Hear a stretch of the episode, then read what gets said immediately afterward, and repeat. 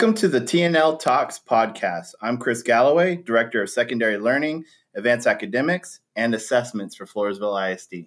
And I'm Irma Guerra, Director of Elementary Learning and Federal Programs here in Floresville ISD. With the holidays upon us, we have decided to do a special episode on this week's TNL Talks podcast and we are welcoming Miss Jennifer Grant, our district social worker, to our podcast. I'm really excited to hear about the kinds of things that our districts are bringing to our families to support them. We have several families in need, and this podcast should be a great opportunity for them to learn how they can tap into some of those resources, how to reach the social worker, but also to let the community know that there's a way they can help those families in need by maybe donating some of their time or donating items to help those in need. I'm excited to see what our social worker has to say this week, so let's get right to the interview. Let's welcome Ms. Jennifer Grant.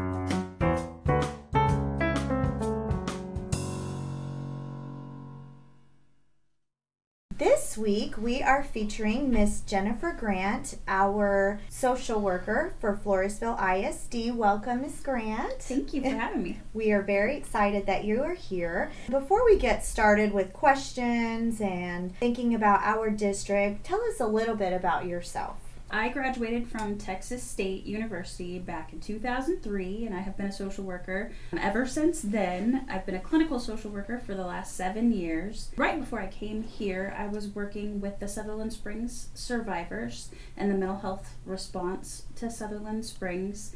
Prior to that, I was working with military families at Fort Sam Houston and at Lackland Air Force Base and with active duty and retired prior to that, I worked in the mental health hospitals and I worked for Child Protective Services way back in the day. wow, you have a, a wide variety of experiences. Yeah, that's really wonderful. What has your role been now coming to Floresville ISD? Well, as the district social worker, it has been my responsibility to provide counseling services to the kiddos in the district who are in need of counseling as a related service, who are receiving counseling through their ARDS. Mm-hmm. I also provide crisis intervention services to any of the kiddos in the district who are in need of that. So that could be a child who's presenting with suicidal thoughts or ideations or wanting to engage in harm toward others, or they're just having a significant problem at home. It could be abuse or neglect issues. It could be any kind of psychosocial problem that's getting in the way of their learning. Wow. So that's in terms of, you know, services you offer with counseling, mm-hmm. right? Talk to us also about some of the other things that that you offer in your role.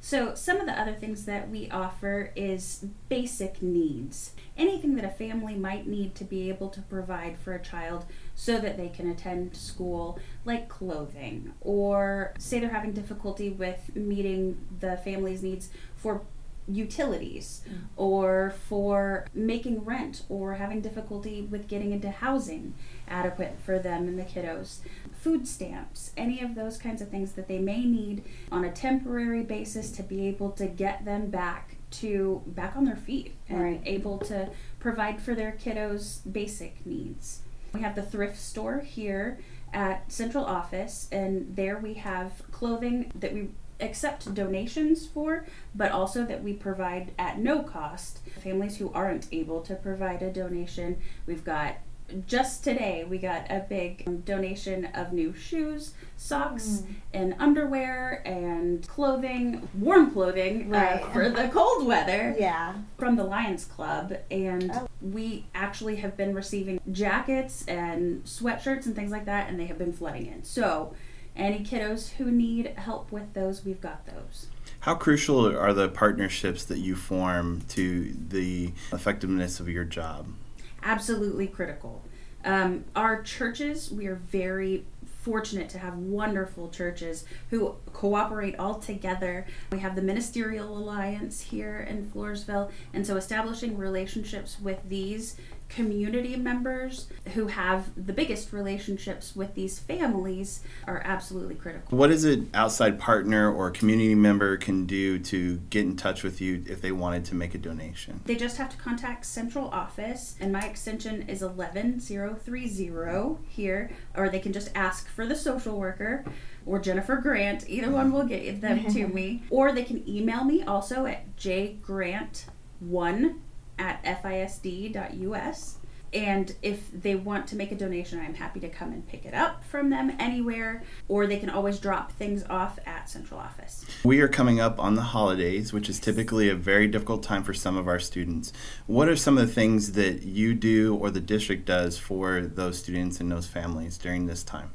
Well, I have been coordinating some gifts. The Wilson Area Children's Foundation is assisting 133 students from 50 different families with some Christmas and Thanksgiving meals. The Sacred Heart is actually assisting families with some needs over the holidays. Grace Bible Church is assisting 150 children with Christmas gifts and basic needs. First Lutheran is assisting 60 kiddos. United Methodist just started doing a Christmas program and they've taken 20 kiddos. Floresville Middle School is doing a Christmas drive with the Angel Tree.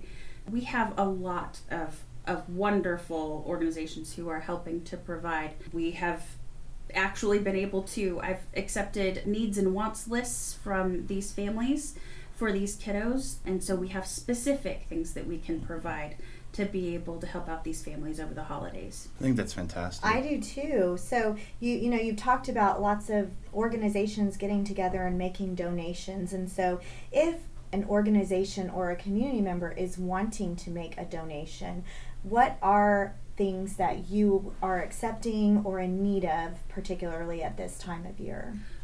Especially at this time of year, we have had lots of requests for uh, space heaters because it has been abnormally cold mm-hmm. this year and no one was prepared for that. Sweaters, jackets, just warm clothing in general we still have a need for but those space heaters keep uh, keep getting requests for that and we don't have access to any of those just yet so if someone wanted to make donations for those that would be awesome great if I'm a staff member in the district, or if I know that there's a particular family or circumstance regarding a family that they're in need or they're in, in um, asking for assistance at this time, what is the process for getting somebody in contact with you, or what, what does that look like?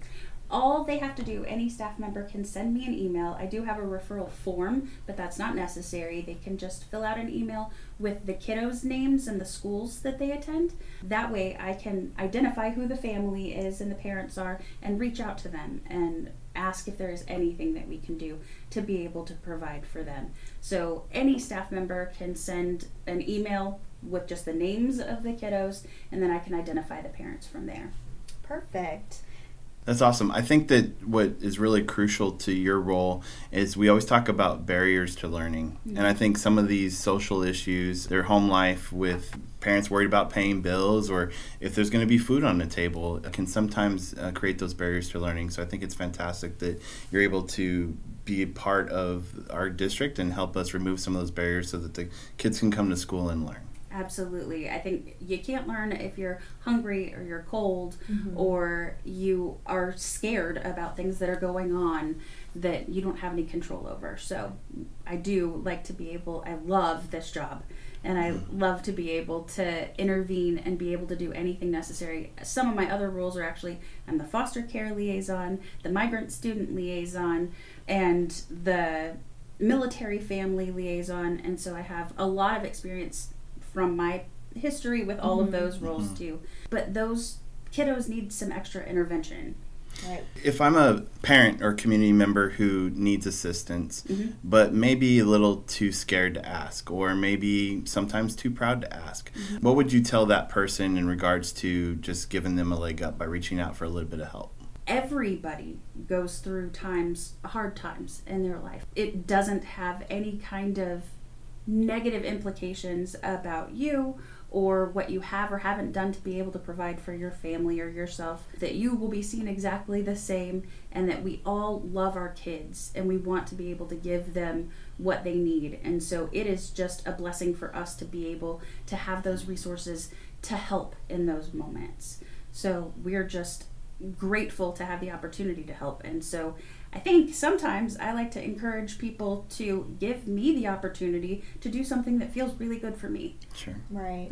Definitely. wow, sense. that's beautiful. Is there a deadline to get into you a request for the holiday season? Some of the agencies that we are working with or the churches have provided a deadline, but then I've had new donors who keep presenting, so I don't think that we should put a deadline on it right Yeah. now. We will find somebody to help. We have a very generous district and we've got people out there. So just keep submitting the requests and we will find help. Okay, perfect. Awesome. I just wanted to add one other Sure. thing. Um, we have had recently, in particular, some concerns about kiddos with thoughts of self harm or suicidal ideation. That's something that I think is always really important to address. There is a new hotline, a text hotline out there now that I just wanted to make everyone aware of. Kiddos can text 741 741 and they just text the word connect and they get a crisis counselor immediately. Wow. So if they're afraid to talk about it, Mhm. they don't want to go to somebody directly for help, this is someone who can, from the National Suicide Hotline, who can respond back to them in a language that they use and be able to guide them to resources to ask for help or get the help that they need.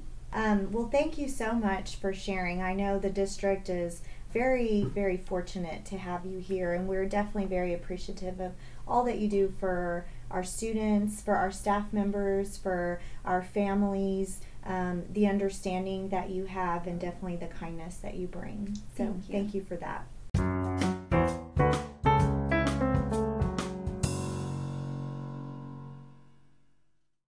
That was great. I'm glad that we got to hear about the awesome things that we're doing in our district and how we can support families. But also, we learned a lot about the community partnerships that our social worker has with some of the churches and some of the, the organizations that can really benefit our students. Definitely. It's really interesting all of the different ways that we support our students, not just with their education and really advancing their academic needs while they're here with us, but also really developing the whole child and the, the things that they might need and really reaching reaching out to the families and making that relationship with them as well. I agree. One thing that I really learned from the interview this week was that, you know, there are so many barriers to learning that students face. And we talk about this all the time. We've even heard Dr. Bay say this many times that we're not about test scores. We're about helping our students uh, reach that portrait of a graduate, be that 21st century learner so that they can